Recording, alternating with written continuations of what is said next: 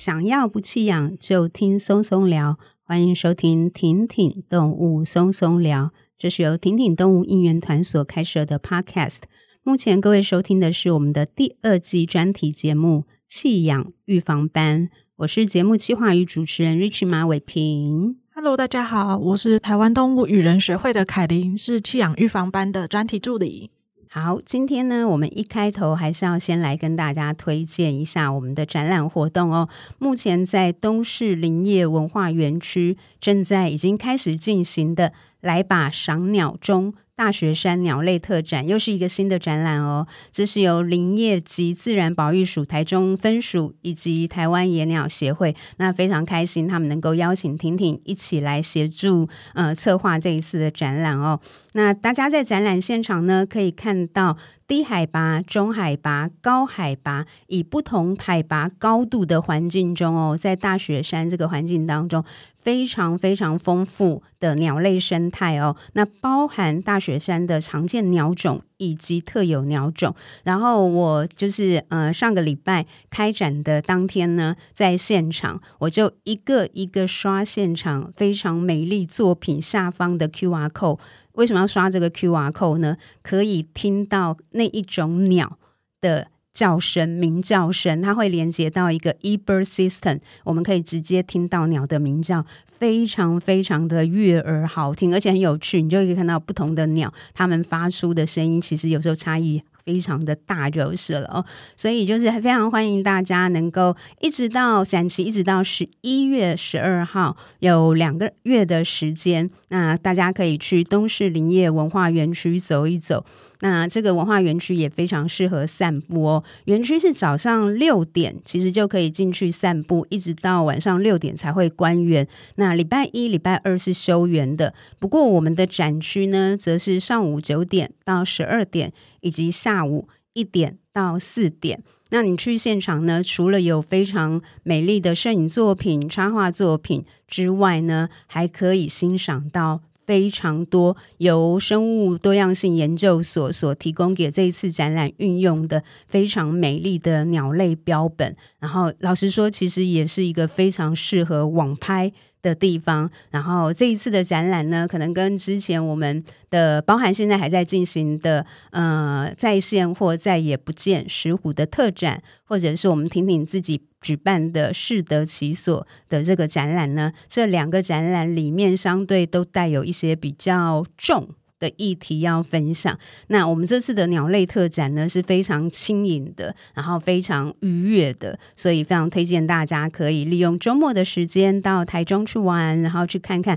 我们来吧赏鸟中大雪山的鸟类特展。那另外呢，哎，刚才提到适得其所，要跟大家说声抱歉。本来呢，我们呃应该就是今天已经有一个新北的场次在 run 了，但是，一样上个礼拜呢，就是我忽然收到新北市动保处的讯息，说在场地协调的部分呢，可能行政作业上面过程当中联系上会呃出现了一些困难。总之呢，这一个场次临时取消了，所以请大家不要白跑一趟。那我们的适得其所将会在十月四号在台中。继续跟大家见面，所以也把这个资讯跟大家分享说明一下。接下来呢，我们就在延续上一集，我们就是邀请到的是野生动物医院的曾义家兽医师来跟我们聊。鹦鹉跟鸟宠，那上一集我们已经针对鹦鹉有聊蛮多了，我们今天就继续来，就是呃，针对整体的这个禽鸟，我们可能没有办法聊到很完整啦，像是鸟真的太多了，猛禽、鹰类的饲养又完全可能是可以单独做好几集就是了，所以我们可能比较讲的是一些那个就是宠物鸟的鸟宠，是我们今天聊的主题。先请一家兽医师跟大家打个招呼。嗨，大家好。OK，好，那一家兽医师就是的太太也在现场嘛，然后你们在家有饲养什么样的宠物？延续上一集的说法，就是其实到后来啦，会觉得有很多动物已经不需要自己饲养了，就可能看别人的都看不完了，所以就是现在养非常少了。现在有一只嗯、呃、下巴脱套，就是之前受过一些伤害的王者蜥，就是想说把它养下来了。那就是当我太太的宠物这样子，那我自己有养狗，我自己还有一只喜乐蒂，然后家里面的话，以前还有养鸟啊，现在大概就是生一些蟑螂，就是饵料蟑螂啦。我说饵料，饵料蟑螂。一开始是想说准备着，因为可能医院的一些爬虫类需求，嗯、然后又怕你们上次有提到关于买不到这件事。嗯、那而且因为关于饵料的营养，这个又是一个很大的学问，所以我会希望自己养一些饵料备用，就就越养越多。就没有喂掉，然后就越生越多，所以就把它养着了这样子，其他就没有了。了解，你光是每天在动物医院，就是会经手看到的动物就非常多了，对，就是、所以已经没有什么时间再去，应该也没有那个心力再去做更多。动物招，所以也不太敢再去饲养新的动物。对，而且刚才有提到那个饵料，蟑本来养蟑螂是为了饵料嘛，特殊宠物的饵料其实也真的要很花心思。我后来也是在几次跟不同的兽医师聊天当中，才意识到说，像有些宠，有些呃特殊的宠物或动物，他们也许是或者像野生动物的照顾啦，吃水果，可是台湾的水果太甜了，没错，非常厉害的农民。对，就是因为它是为了为了人嘛，就是为了我们的那个整个市场啦。对，然后就一直把甜度提高。可是提高到一个程度，对于可能动物来讲，已经不那么适合了。是没错，所以饵料这个章节其实比较，那有时间再说吧。对，因为那个东西真的很困难了。这我们其实有蛮多厂商都有邀请我们去关于做饵料这个部分。那包含我们自己在院内的医院推广的时候，也会请饲主们尽可能的去把饵料准备好。其实食物这个东西是牵扯到营养学的部分，它是更专业的一个领域。嗯，那你要怎么把食物转移到嗯、呃、动物身上？对、哦，这个其实非常非常的很专业，很专业，非常专业。它有很多的技术跟啊，而且甚至在国际期刊上有非常非常多的论文在讨论这件事情。OK，好，那这一集呢，我想要从一个听起来有点大哉问啦，但是假设今天，譬如说我已经决定我不再饲养狗狗了，但是我还想要有动物陪伴，然后我选择想要说，诶，我开始对鸟很有兴趣，也许就是因为可能动保处看到一一一个照片，刺激了我的兴趣出来，那。会怎么样去给这种还没有饲养过，但是对鸟宠开始有兴趣？他必须要考虑到哪些呢？譬如说体型、寿命吗？照顾的难易等等的，会给什么样的建议？嗯、呃，第一个当然要想清楚，我一定要想清楚。为什么要想清楚？因为你要考量到鸟类是会有叫声的，最大的问题点，其实在饲养鸟禽类其实是叫声的问题。嗯，有一些中大型的鹦鹉，它的穿透力非常非常的强。你一个社区只要有一只，那个就已经有时候会到我们讲扰民的程度了，你知道吗？所以第一件事情是你一定要考量你的居住环境适不适合饲养鹦鹉或者是鸟类，因为这些叫声是它们的天性，他们会用叫声来沟通、表达不满情绪。那像和尚可能会碎碎念。然后金刚鹦鹉可能或者亚马逊可能会唱歌，这个声音因为它的分贝相对跟频率是比较高的，所以它的穿透度非常高。所以第一个我觉得最重要的是你要考量到的是吵闹这件事情。哦。第二件事情是环境，你能提供多大的环境来决定你要养多大型的鹦鹉？你要小型鸟类还是你要大型的哦？使用战架或者什么？第三个东西就是吃的东西，你能够提供什么样的食物？我譬如说，你是你家里面种你是果园，你是果农，那你是不是也许饲养一些像新命鹦鹉会比较容易一点？那或者是你其实并你是在都市的饲养，那你可能以一些商品化的饲料或什么来做取得，可能会更容易。所以这三个东西就是关于声音啊、环境啊，或是食性啊这些部分，我觉得都是要提前去思考的。第四件事情就是，当然我们上次有讲到关于惊喜包的概念。它有没有可能会咬你？它有没有可能会对你没有那么友善？那在这种情况下，你还是愿意去接纳它吗？你会不会就选择就是，再也不想要养它了？会不会其实买来的一开始很新鲜，后来因为互动性很差，你就不愿意照顾了？还有像是发情，母鸟会不会对人类发情？会不会产蛋？后续的医疗这些部分，我觉得都是要，而且你有没有一个？良好的背景跟后援的团队，有没有更多的知识？当你今天遇到问题的时候，有没有人能够帮助你去解决问题，给你做一个问答的对象？我觉得这个可能会是在饲养禽鸟类之前要先想清楚，或是像现在最近很流行的鸭子，那你有没有办法提供水？你能提供多大的环境给它玩水？嗯，这个都是要去思考的。对，而且刚才这样听下来，因为就是叫声也是我以前没有特别想到，因为总觉得，譬如说，老实说，以养狗跟养猫咪，假设都在结扎的状况之下啦，应该是某些如果比较爱吠叫的狗，它可能就会造成，譬如说你的邻居会抱怨。那猫咪如果发情的时候，那个叫声也是很可怕嘛，所以你可能就必须要一定要透过结扎，譬如说去降低，所以。鸟其实叫声也会是一个有可能造成你的社区对你不满的哦。这个以前我没有特别想到过。现在有很多人饲养鸡当做宠物，是日本海鸡之类的东西。这些你知道，鸟是一种日出而作的动物啊，那四五点就开始鬼吼鬼叫。那而且他们会叫到希望全世界都听得到他们，对，对，对，所以。其实有蛮多的经验都告诉我们，饲养鸟类这件事情不是一个会受到邻居喜爱的事情哦。这所以这个其实也很重要，因为最近也就是经常啦，以前可能都只想到犬猫，就是譬如说有些社区就是有一些禁养宠物令，然后就造成了一些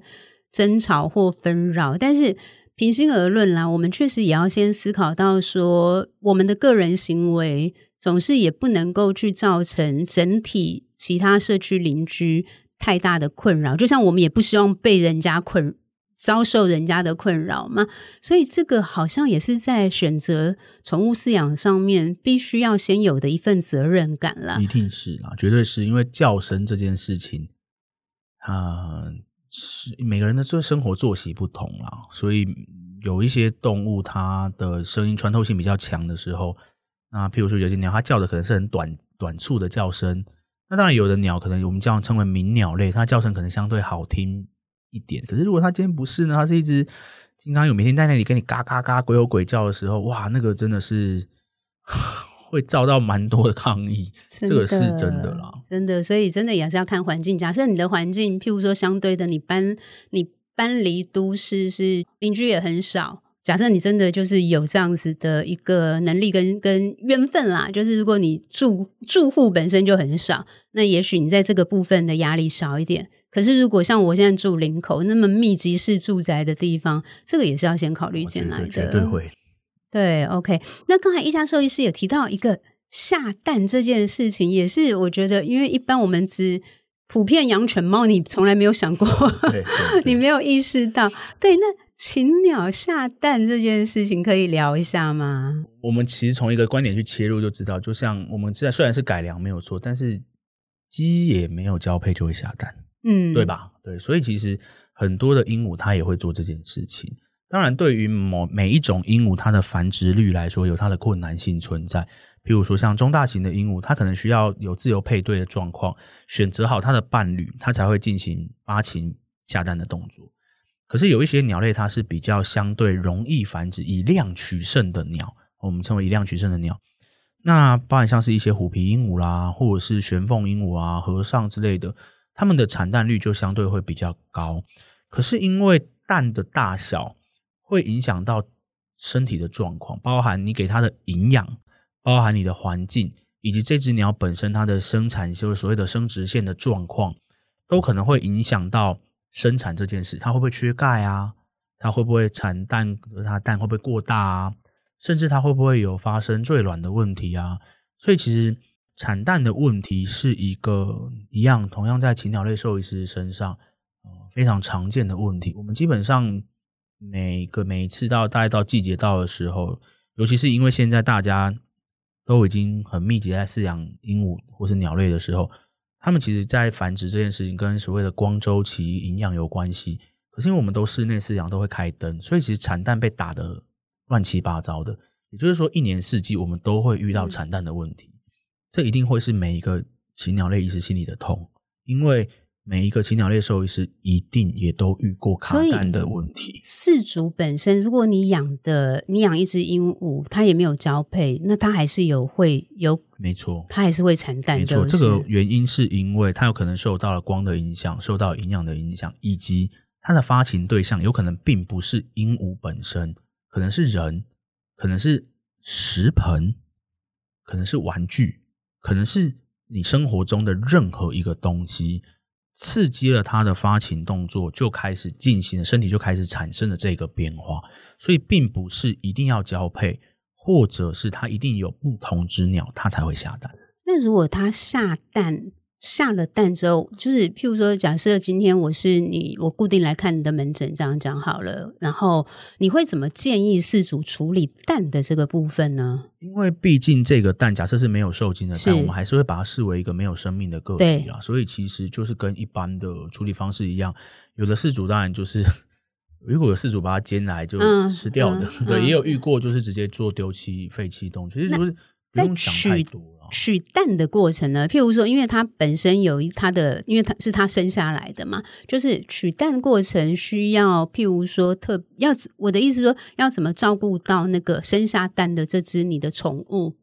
嗯，应该是说它生完蛋之后，我们当然必须要去做额外营养的补充，因为蛋毕竟是有蛋壳的，鸟类的蛋是有壳蛋嘛，所以在这种状况下的时候，一定会有钙质流失的问题。那钙质流失的问题，你就必须要把钙质额外的补充上去。第二件事情就是蛋是一个集大成的东西，就是它把所有营养都灌进去了，所以有的鸟也会在生完蛋之后相对比较虚弱一点点，所以是不用到坐月子这么 夸张啦。可是通常都会建议就是稍微留意一下这这个产蛋前后几天的状况，要补充一些养分给它，对，要稍微的再额外的补充一点钙质或是其他的营养。我之前就因为我的那个经验有限，之前是因为去野生动物急救站，那时候有比较多交流，然后他就有分享那个草鸮，那草鸮也是下蛋，下蛋之后，因为他就会去孵，他因为他也不知道说那个孵不出来，他就会孵，然后草鸮孵蛋的时候是不太进食的，然后他会很坚持的一直孵，所以他们就必须要想办法偷偷的找机会，对，把它偷走就是，那在所以。在家里面饲养的这些宠物鸟也会，就是也会有类似的状况吗？跟草鸮类似的状况，就是要怎么样去移蛋，或者是怎么样去分散它的注意力之类的。会，但是这个问题可能相对比较容易的原因是，鹦鹉毕竟是一个互动性比较高的种，OK，所以我们有千百种方法给它把它骗离它的环境。嗯、而且有的鹦鹉下蛋真的蛮随便的，它可能就 走一走就嘣，就一颗就掉在地板上了。对，所以这个问题倒比较不，可是确实会遇到的状况就是，反而是在像我昨天才处理了一个 case，是它的和尚鹦鹉是有配对的，然后也孵出小鸟了。可是问题在于，因为孵蛋的关系，最近温度真的太热了，可是妈妈会很坚持要蹲在那个蛋上面，所以造成了我们常讲叫孵卵斑的问题，就是。在身上会有局部的羽毛跟皮肤产生了严重的脱落，甚至是因为刺激的关系造成红肿发炎。那在人类，我们可能可以跟你说：“哎，你不能再抓了，你再抓会受伤哦。”鸟类不会管你这些事情，所以它就尽可能的大量的、很大力的去整理它的皮肤，所以就把整个皮肤给咬破了，就把整个。皮呀、都掀起来，然后肌肉咬得乱七八糟的，像这个问题，其实就会是一个在孵卵的过程中会遇到的状况。那会，譬如说，对于一般饲主啊，像以前我刚开始养狗的时候，养哈士奇，然后它长得又很可爱，一只母犬，然后我就是真的不止一次在散步牵狗散步的过程当中遇到，就是其他养哈士奇的饲主说：“哎、”要不要？就是我家的是公狗，我们让我们的两只狗配对，然后去生下小狗，我们可以各各有一只再送出去之类的，就是想要留后。那但是后来发觉说，它不是一件这么我们以前觉得很简单嘛，好像一直一公一母配对，然后生小孩，就是讲就是几句话而已。但是实际上后来理解说，其实没有那么容易的。那其实真的专业 breeder 是非常非常高度专业的工作。回到鸟宠身上，就是。如果鸟宠饲主会想要留后，你们会怎么建议啊？嗯，鸟类比较不会有这种接触，就要就是说，哎、欸，你要不要留？留这个比较困难啦。对，对因为鸟其实很聪明啊，所以他们其实会比较偏自由选择伴侣。当然，有一些部分的鸟它是有对象，它就 OK 的。嗯，可是有一些不行，他们是完全像中大型的金刚鹦鹉或者是巴丹鹦鹉这种，它之所以会稀少，甚至有时候快到世界上灭绝的原因，就是因为很挑，对，太挑了，所以它可能，而且它相遇的几率没有那么高。那相遇之后，他们又要选择，对，所以在这样的情况下的时候，就比较不会有这种情况。当然也会有遇到事主跟我们说要留后，他想要自己繁殖的情况，自己繁殖。这个问题其实应该要牵涉到的东西，会是跟政府有一点相关性。Okay. 原因是因为其实政府其实是有规定。你没有繁殖登记证，其实不应该进行繁殖动作的。嗯嗯、但是这个当然有一点灰色地带，对，他就他们就自己生啦，对对，所以这有一点灰色地带。但是所以，如果事主愿意做这件事情，当然我们还是会去用我们的知识告诉他，你大概可以怎么做。了解，对。可是我们并不会非常的鼓励说啊，你就是一定要让你们家的鸟一直生。应该说，大部分的禽鸟类兽医师应该跟我有一样的看法，就是我希望你们都不要再生了。因为只要卡一次蛋，就是一个问题。它每下一颗蛋都是在做一次生命的挑战。因为你永远都没有办法知道你下一颗蛋会不会卡住。嗯。即便这一水的蛋可能有三颗，对，生到第二颗的时候都还顺利，可是第三颗可能就卡住了。可是这个卡住，可能就要了他的命。对，鸟就回不来了。所以，就是我刚刚提到的，禽鸟类兽医师一定都会遇到的产蛋问题，一定会遇到。因为产蛋解决不了而死亡的鸟类，这是一定会。所以之前在那个就是呃，你服务的过程当中，会有鸟宠的饲主带着鸟跟就是是处在卡蛋的状况吗？非常多啊，非常多。所以这个我们会会觉得很自责的其中一个状况，就是会觉得我们到底什么时候要介入帮它生蛋这件事情？嗯、我们都会希望鸟类可以借由像是排出。自己就是补充一些钙质啊，或是给它一些催产素之类的东西，看看能不能自己生出来。但是什么时候要介入外科去把那个蛋拿掉？对，或者是什么时候要去麻醉鸟类把蛋从泄殖腔拉出来？这都会是一个选择。因为我们刚刚提到早，就是早一点的时候提到一件事情，就是鸟类的外壳并没有那么容易，因为他们没有腹膜的关系，就是他们并没有那个。横膈啊，或者什么东西的关系，所以它所有东西都砸在一起。所以你今天把腹腔切开的时候，等于是你会把它的肠子啊，什么东西全部都暴露出来。生殖腺可能又是在比较下方的时候，你就必须要去翻动这些位置。所以每次打开都是在面临所谓我们称为腹膜炎的这个风险。再加上鸟类又有所谓的气囊系统，你会破坏到它的气囊，造成它呼吸不顺？这些东西其实都是在产蛋问题上面。很麻烦的地方，所以很容易会遇到已经有蛋卡在那边的鸟到诊间来就诊，但是我们都会千篇一律的跟饲主说，你要做好心理准备哦，因为只要卡住了，就是有可能回不来了，所以这是我们会希望事主尽可能的不要随意繁殖的原因。嗯，哎，那这个想请教一下，因为这个也是，呃，一般我们如果没有饲养鸟经验的人，也许没有多想的，但一讲就觉得很容易理解。就是在选择宠物饲养的过程当中啊，除了鸟它有这么特别的，因为你养狗就不会，养猫也不会有类似，譬如说忽然产蛋这样的状况嘛，这是。养鸟特有的吗？有其他宠物也会有类似？呃，特宠其实还蛮容易遇到这样问题的，还蛮容易遇到这样、呃。像爬爬虫的乌龟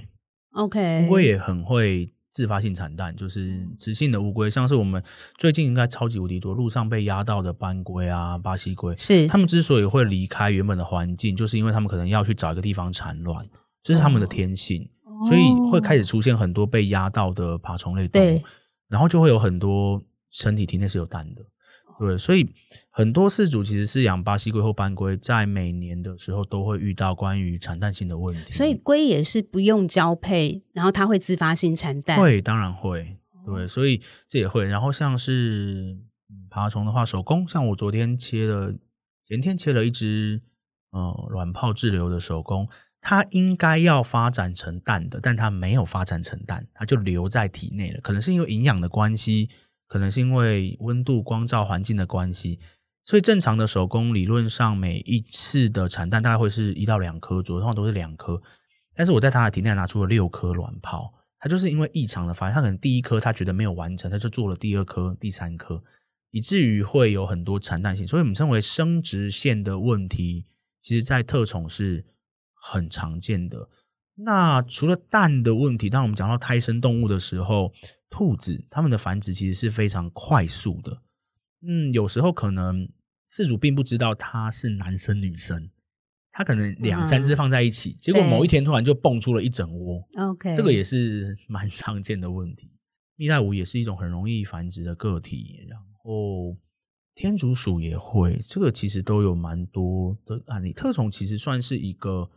蛮常遇到生殖腺问题的，这个反而犬猫比较相对，因为特别是现在，老实说，依照动保法，其实也犬猫也要结扎，而且早点结扎，其实对犬猫的身体本来也是健康，也是有好处，就是所以广大的犬猫饲主如果没有接触特殊宠物，是真的没有想过，我还要思考的是那个蛋或者下一代的问题，就是了，是没错。OK，好，那。目前呢、啊，就是在特殊宠物，特别就是鹦鹉或者是鸟类上面，有没有适合的类似饲养指南，或者是一些资讯平台，可以去让有心想要当好饲主的去截取到正确的资讯？嗯，我们这个问题有牵扯的方面有三条线，第一条叫做单纯的饲养管理，第二条叫做繁殖，嗯。第三条叫做医疗，OK，在繁在在一般的第一条跟第二条，就是饲养管理跟繁殖上面，其实有蛮多的著作，国外翻译的文献或者是网络资讯，它其实都蛮多元化的，甚至一些网络的平台，像我们上一集提问讨论过的一些嗯、社团啊，这些民间组成的社团，他们其实会储存蛮多的文章，或是以前的讲师的经验。整理成资讯之后，给这些新的朋友们去做参考。OK，可是当医学当然就会有所谓的教科书啦，所以每一个地方基本上还是有不同的选择这样子。但是有蛮多的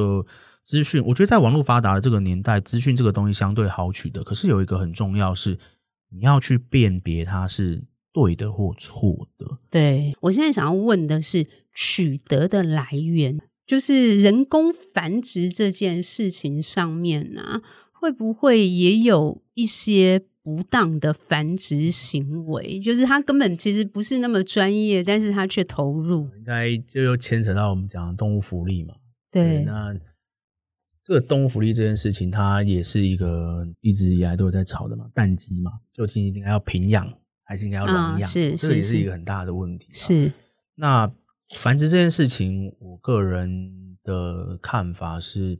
对于不当繁殖的这件事情来说，基本上它一定是会存在的，只是你要怎么去呃遏制这个行为，这个可能就不是一个我们在兽医师啊或者是一般的民众有办法去做到的事情，所以难免会有，因为我们讨论过了，有一些鸟类它的繁殖是比较困难的。我们举一个最简单的例子来说，我们知道鸟类有在鹦鹉身上有一种比较麻烦的问题，就是病毒性感染的问题，我们称为双病毒。双病毒的这种疾病，它是会遗传给下一代的。哦，就是目前所知道的技术，我们会认为是会传染下去的。但是，我们就问一个很简单的问题就好了：如果这一对禽鸟，它每年可以很稳定的给你二三十万的收益，你会不会选择淘汰它？你可能会觉得，反正只要卖出去就好啦。但是当然有一些有良心的业者，他们绝对会选择停止这个繁殖行为，因为它会造成市场的问题。但一样的问题，那每一个业者都是吗？这个不一定啊。所以我认为这件事情一定会存在，可是要怎么去管理是比较重要。对，这时候我觉得其实也跟一样，就是回到我们这个 podcast 上一集有聊到，就是好事主其实会带出下一批好事主。我觉得好事主也会带出好业者，就是因为当你基本上你对自己的期待就是说，我想要我要在过程当中尽量，譬如说我要确保，就是诶我跟你买，然后我会多问你几个问题，这是永续经营的一个状况。可是这个也就是我认为前阵子联署在网络上或是在夜市禁止动物贩售这件事情非常的良好的原因，嗯、你要让这个产业蓬勃发展。或者是永续经营，它要有一个良好的源头跟管理。对对，但是就像我们刚刚讨论到的问题，它很困难，嗯，因为。它就是牵扯到利益这件事。我觉得我们是不可能，不管是从兽医师，或者是单一饲主，甚至于一位单一好业者啦，他其实没有办法，就算是政府，你都没有办法去改变说这个世界上其实一定就是会有人走非法跟不良的途径，但是可以带出一个风气来，至少说整个市场我们是朝向良币驱逐劣币，而不是劣币就是。长得很大，然后良币其实人家想要好好做，却被逼到说好吧，那我放弃。我是一个非常懂就是鸟禽的，就然后而且非常重视动物福利，可是市场容不下我，然后于是他退出。那其实反而很可惜就是了。所以对，我觉得这个也蛮重要。之前那个因为跟我我都会跟每一集的那个受访来宾变成朋友，之后就会聊一下。然后第一集那个启洲跟建成，然后有一次我们就聊到就是关于业者的部分就是了，因为他们可能也会受邀去做一些授课之类的。然后那时候我就跟他们跟他们有聊到说，如果我我觉得犬猫也一样可以走这个路径，特殊宠物更可以。走这个路径，因为我自己就是念在英国念硕士的时候，念的是就是我的毕业论文是讲客户忠诚度管理。我就说，我觉得宠物业者啊，其实是最好的动保团体，因为你只要去好好的，就是不管你是做你的繁殖工作或任何工作，只要你让每一位购买者成为一个最好的饲主。一位好事主要怎么做好？要花钱嘛。我要成为一位好事主，我可能就要去很重视他的吃、他的环境、他的医疗、他所有的一切动物福利的满足，他全部都是产业的潜力嘛。所以我想说，如果像现在特殊宠物，假设在台湾啦，正就是越来越蓬勃。那如果说我们整个就是在呃消费意识上面，或者我们饲主意识上面，是一直走向优化，我们就可以引领影响市场走向优化。其实没有赚钱没有不好啊，很好啊。我们就是大家一起来追求圈养动物、动物福利的最佳化。最佳化其实会产生经济效益的，对，对，对整体社会没有不好就是了。是对，也是希望说，就是可以往这个方向。就是我以前也必须要承认啦，就是有时候你会觉得买卖，就是你会，就是或者说哦，兽医赚钱，之后你总觉得挂上钱好像是，可是有时候没办法啦，因为有时候就是为了生活嘛，所以这种事情。我们说汲汲营营于工作啦，对对，但是我觉得就像您说的，呃，如果能够让大环境良好，那台湾再带动这个产业蓬勃发展的话，那大家的经济状况也相对也许会再好一点。那可能也许，嗯，饲主们也会更愿意花钱去做动物饲养跟管理。啊、所以，包含在兽医师的领域里面一样，你要怎么去？讲说服你的饲主愿意去花这个费用，你要怎么去跟他解释，让饲主可以理解？那人百百种嘛，所以也许有人用第一种方法可以，有些有些人就必须要用第二种、第三种的方法去告诉他动物的状况，你必须要花这个费用。可是就像您提到的，我觉得源头非常重要。如果有一个像我们现在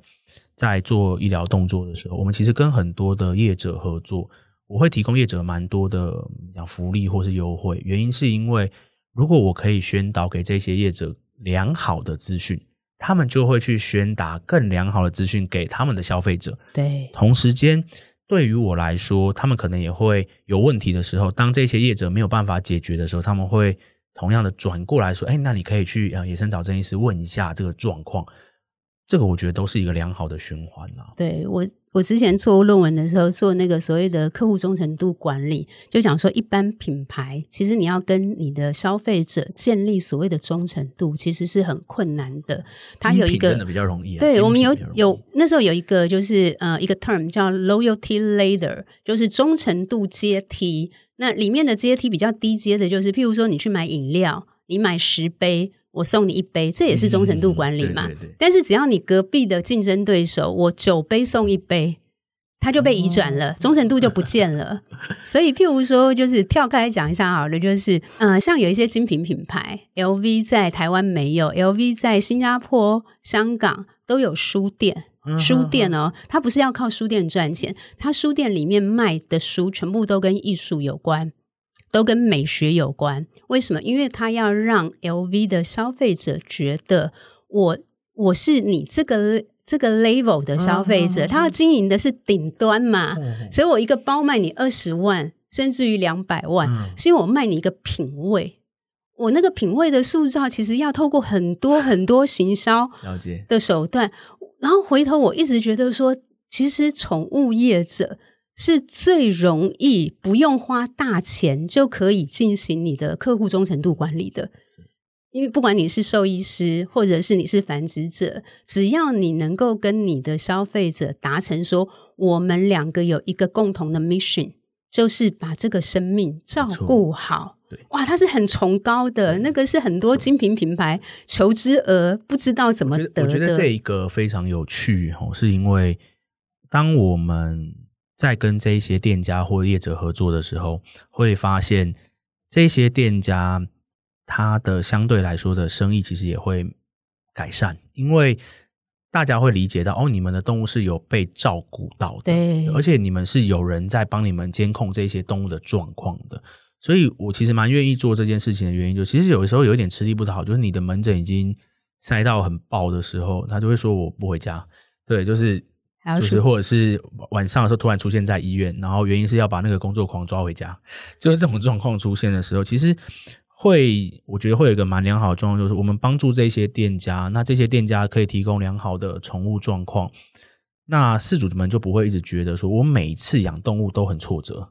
都一直遇到问题，然后在借由这样的状况下的时候，我觉得每一个行业都会。受到影响，对，像我们那个一样，也是行销上面有一个所谓的 lifetime value。上上一集不是有提到说，其实很多特宠它其实可以活得更久，但是可能就是没有没有，就是因为一些特殊状况。可是某些特殊状况，也许可能就是因为你平常对它的观察不够。或者你的照顾不够良好，但如果说我们身为就是相关的业者啦，我们可以不断的就是创造一个就是我们共同的追求，就是让生命可以活得更好，然后可以终终老。那基本上所谓的 lifetime value 就是我本来只赚你五年，我可能就赚你十年，我赚你十年变赚你十五年这样子。其实对于整体的经济跟产业的产值，其实是很正相关的，对。OK，那再请教一下，有一个我觉得很困难的是，如果今天的鸟啊走丢了，鸟好像不能植，不太能植晶，嗯、就是小鸟没办法植晶片，对不对？欸、其实有可以可以打晶片啦，但是晶片这个东西之所以在鸟类没有那么流行，有两个原因。第一个是因为上脚环其实是一个长期以来的习惯。那这个当然会牵扯到勾扎脐带，我们说赛鸽嘛，对，所以这个其实相对容易，而且我们发现，其实，在鸟类上脚环这件事情比较不会造成鸟类的不舒服。可是有一些鸟类，它会在你施打晶片之后，去把那个晶片的位置，呃，会想要一直去咬那个位置，它可能因为不舒服的关系，或是施打的位置，譬如说你打的位置有没有可能会有刺激啊，或疼痛感，所以它可能会想要把那个晶片给挖出来，对，它会有一个异物感在那边。对，所以相对来说，我们比较不会在鸟类打晶片是这个原因。那第二件事情，就是因为目前的台厂晶片或是国外的晶片，就算是维系晶片好了，其实都还蛮粗的，因为你必须要放置一个东西进去嘛。我们先撇除无菌管理做得好不好，就是非常良好，然后没有造成什么感染的风险。光是你要打这个晶片就很痛，因为很大一根啊，所以鸟类可能在这个过程中就需要去做到麻醉的动作。但有的饲主他不愿意麻醉，因为麻醉就是有风险嘛。我们有讨论到上次上一集有讨论到麻醉风险比一般动物来得高，对，所以你要进行麻醉，要进行施打，又要担心它有感染风险，又可能会被它挖出来造成不适感，所以这是为什么鸟类晶片没有那么流行的原因，而大部分都会选择用脚环的方式。那走丢找回来这件事情，其实真的就是我真的也很感谢民间很多团体在进行这件事，他们会很致力于，哎，捡到一只鸟之后，有一个公开的平台，告诉大家说，哎，鸟类走丢了，现在我们捡到了有哪一只鸟，然后可能谁分享了，嗯、呃，可能是什么颜色，那如果你有它的脚环号码，请你来跟我们核对，它是不是你的，那或是它有什么特征，它叫什么名字。这个问题确实比较困难的原因是我们讨论过，鸟类是一种野生动物，它们很容易被掠食者给捕捉掉。所以其实不管是蛇也好，它们根本不不认识蛇啊，它就站在那里看着蛇对它冲过来，它也觉得嗯，那什么就被吃掉了。那猛禽，台湾的猛禽其实也不少，会主要甚至一些喜鹊，他们也会去攻击鹦鹉。对对，所以在这种情况下的时候，确实鸟禽走失的状况。要找回来的几率相对比较低啦，但是他们还是很努力的在致力做这件事情，这是我还是觉得我是给予正面的肯定啊。会不会假设，比如以我的个性啊，可能就会因为很怕走丢，所以就又不让它放，就是鸟禽养鸟禽需要放飞吗？好，嗯，放飞这件事情，当然我们讲说这是一个鸟类的天性嘛，对。但是我我先很诚实的说，我并不赞同放飞哦，oh, okay. 因为鹦鹉在野外的存活率真的非常的低，在台湾的环境下，嗯嗯，在台湾存活率真的非常低。除、嗯、你说像是什么中山大学的八丹鹦鹉，那个就当然你阳明山的八丹，那个真的另当别论了，因为那个就大型鸟嘛，你也没什么那个，可是这就会造成外来种的问题，所以这也是一个很麻烦的问题。但是一般的中小型鸟类在放飞这件事情的时候，其实是一个。会有很高风险的事情，你你怎么能保保证他会回来？没有办法。那你要跟我说哦，因为我爱他，所以我让他出去自由飞行。那他出去的时候，他如果没有回来呢？那你有没有社会责任呢？嗯，对。那你让他出去飞行了，他受伤的时候是你害的吗？你不是说你很爱他吗？但你让他受伤喽，那这个是爱是正确的吗？所以。飞行这件事情，放飞这件事情，其实长期以来都会有一些比较大的争执点啊。对，但是对我来讲，我个人是并不赞同野生鹦鹉，就是家养圈养鹦鹉放飞的。当然，我知道有很多中大型的鹦鹉会说，呃，啊，他们就是需要飞行啊，所以我们会举办放飞的活动。你们训练的非常非常的好，或是我们刚刚讲到的关于猛禽的鹰猎，对不对？所以。这个部分在飞行这件事情上面，也是为什么上一集的时候我有提到，我觉得鹦鹉的饲养没有那么适合跟困难的地方。我们很努力的想要符合它们的天性，但是我们其实很难提供真的很良好的。你有谁家里面会有一个五六公顷的地让它放飞，然后把它关得好好的？对，这不可能啊！而且你要喜欢高的地方，多高叫做适合它们？那你放飞这些鸟类，它有办法飞得很远很高吗？在很远很高的情况下，会不会影响到其他人呢？会不会其实它的飞行不只是训练这件事呢？它会不会其实受到了其他动物的追捕，或是其他声音的惊吓，而造成了紧迫，回到家反而产生了一些反作用呢？这个部分我觉得是一个很值得深思跟讨论的问题。我我包含甚至连兽医师其实都会在这件事情上面有所争论。放飞是不是一个适合的事情？但是我要告诉你，以我的立场来讲，我并没有那么认同这个状况，因为我觉得这无关乎鸟类跟你好不好，也无关乎你训练的好不好，而是关乎外在环境对于鸟类的影响，可能是你无法掌握的。确实是，因为我记得好像前段时间有新闻，有我忘了是什么鸟。但是应该就是放飞的宠物鸟，然后弄电线，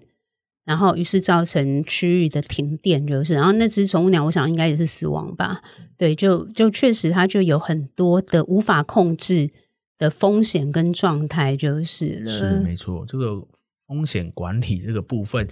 依照兽医师的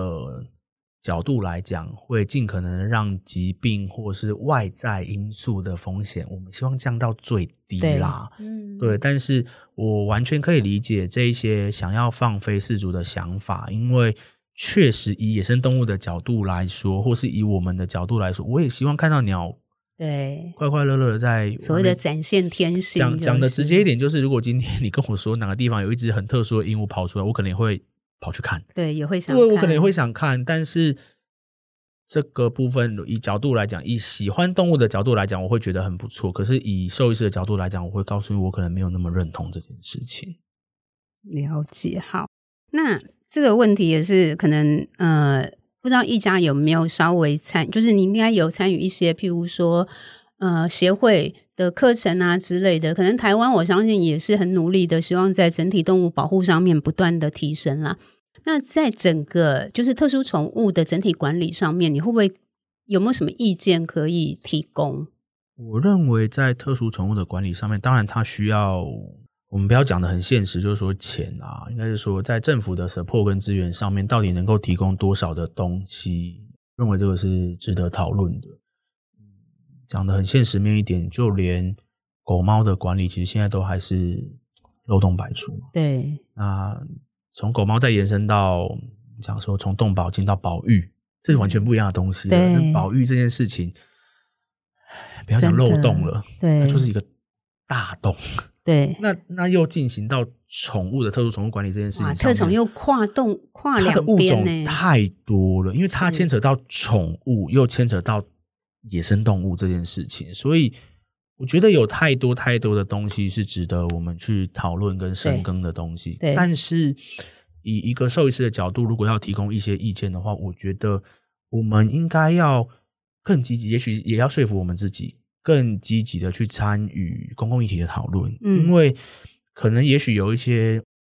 可能口中的专家学者，或者是在兽医师的方面讲的，我讲的很直接啦，就是说。公务兽医师他毕竟就是考试，大部分都是以考试的方式进，这是台湾的升学制度嘛。所以在考进去这些公职单位之后，你真的对临床这个工作了解吗？也许你并不是这么了解我们在做什么。那你更不要去讨论到关于野生动物在做什么，或是特殊宠物在做什么了。所以这件事情我觉得非常困难的地方，是因为在制度上的部分，它很难达到一个百分之百的完善，所以。这一些专家学者，或者是也许在我们讲说像动保啦、保育啦，要怎么达成平衡，非常困难呢、啊？没错，非常困难。我相信你们一定也遇到很多挚爱难行的地方。对对，所以我觉得大部分的兽医师的初衷都一定是喜欢动物，所以我们接触这个，当然。非常遗憾的是，我们这个职业大概就是动物最不会喜欢的职业，每天把他们抓来做一些事情。对，但是我相信大家都是这样的想法，所以其实我们我们觉得我，我也许我自己的角度来讲，会觉得我们可以更多的交流，我们可以有更多的资讯交换，因为对于像您刚刚提到的行销管理这些东西，它其实是很多兽医师，像我自己就会觉得对我的医院蛮有。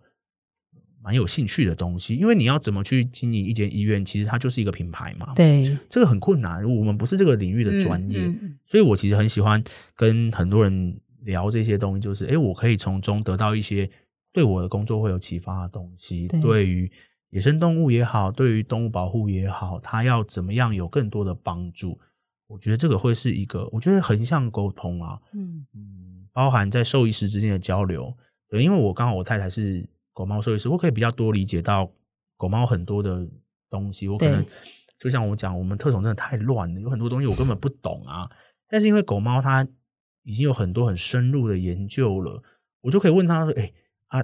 这个是怎么样啊？”他就会跟我解释说：“哦，这个原理就是因为 A 所以 B 所以 C，所以你要怎么去治疗这件事，你就必须要从 A 着手去调整什么东西。”我不会啊，因为我就是广太广泛了，对对，可是他很专，所以。在这种情况下的时候，我就会去问他说：“那那我我要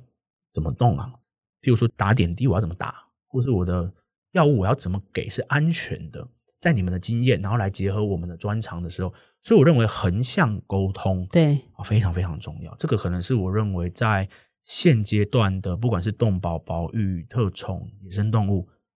都可以在努力的方向。对，而且我觉得就是人跟人之间，不管是跨域或者横向的这些交流，其实它真的是会有意义的。就是因为之前也是访问在呃芬兰的朋友，然后芬兰是没有流浪动物的，然后那时候我就想说，那他们的管理是不是很严格严谨？然后没有诶，芬兰连。那个狗狗打晶片，都还是这一两年是为了，因为整个欧盟可能有一些欧盟以外的不肖业者，可能想要把狗就是不当繁殖的输入到欧洲，然后他们其实是为了保护芬兰的，就他们的狗狗的管理都已经太好了，然后饲主跟那个业者。的责任心都很高，就是了。这这这件事情上面，我也觉得这确实是一个台湾人跟其他地方，可能我不知道其他的地方，我没去过比较多国家，可能会比较了解关于生命教育这件事情。然后它非常困难，困难。可是我必须要讲一个很有趣的案例哦。嗯，你们可能会觉得贵的物种比较愿意来看医生，对对对，刚好相反啊，比较。反而是比较平易近人的物种，在整间出现的几率比较高。譬如说三线鼠，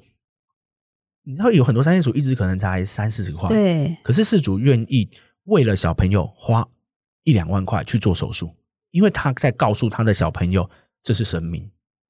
当然，我们也遇过很多的事主，他不愿意花钱的。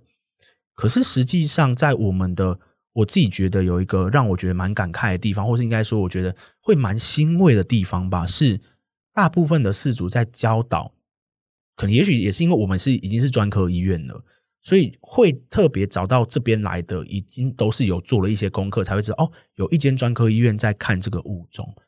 所以在诊间的时候，我们其实会常常听到事主在教小朋友，你现在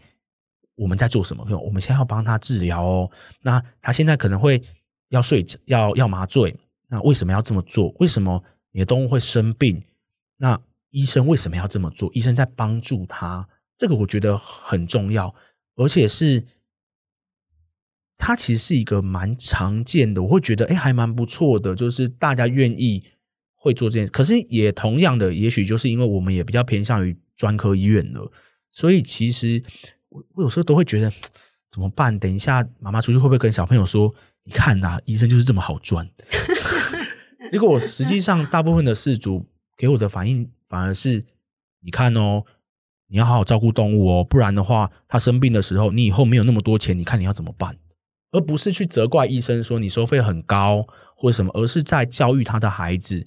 哎，你要好好的照顾动物。嗯，嗯对，我觉得那个整个社会的那个动保啊，或者保育啦，因为毕竟社会就是由个体。去聚成一个社会，所以有时候我在想说，与其你譬如说责责怪，我们很容易就是台湾很喜欢追求法规，我们就是什么东西没有，我们就觉得都是法规没有，然后就要去定法。就我们台湾有一部可能全世界数一数二严格的动保法，但是基本上完全没有落实在执行，因为根本没有人力、没有经费去做到这么细，甚至于严太严了之后罚太重。法官在裁定的时候，会因为比例原则判不下去，真的很困难。对，你不如判，你不如罚少一点，然后就罚下去。就是其实真的还有太多的问题，可是这些问题的，我觉得根源真的就是，如果我们可以多谈多聊，然后大家比较正面的心态看待就是了，然后多咨询，然后让每一个人彼此之间在多理解之后，我们的意识不断的进步。是。一定是个人先进步，社会才会跟得上，就是了。对，好哦。那最后呢，有没有什么就是我们这两集一家兽医师可以来个简单的总结？OK，嗯，当然我，我我认为在饲养任何动物，不只是鸟禽啊，或者是特殊宠物来讲，狗猫也一样啊。甚至是我们讲人要养小孩之前，一定都要先做很多资讯的功课。所以，我认为去呃饲养任何动物之前，一定都要先想清楚。我们应该要尽可能避免弃养这件事情，因为把一把一个生命，或是你今天曾经照顾过的生命，去做一个丢弃或是随意遗弃的动作，我认为这都是很最最最不理想的一种方式。那你们认为的弃养，可能就是所谓的放生动作，可能是放死，因为它并没有办法在野外获得一个良好的照顾。你们有很多很多的选择了，因为现在在网络上有非常多的公众平台，有非常多的网络的团体，它可以协助你去解决这些事情。最不得已的情况下，可能我们必须要放弃这只动物的时候，至少有一个团体可以接手去解决这个状况。所以，我认为在饲养动物前，一定要先想清楚你的能力，你能够做到的事情。不过，如果真的到不得已的情况下，一定会出现的嘛。譬如说，家人过世了。长辈离开了，或者是有些临时的状况需要有人去协助你的时候，我认为求救很重要。嗯、你要大声的去求救这件事情，嗯、大家可能会对你有一些苛责，没有错。可是你至少会解决这件事。你要勇敢的去为自己发声，说：“哎，我真的没有办法了。”而不是随意的把动物放走，或是丢弃在一些动物医院的门口，或是就是不要他们了。所以我觉得谨慎思考，然后。落实尽可能不要进行弃养动作，以及大声的求救，这是很重要的。没错，好，那谢谢一家兽医师，谢谢，谢谢拜拜。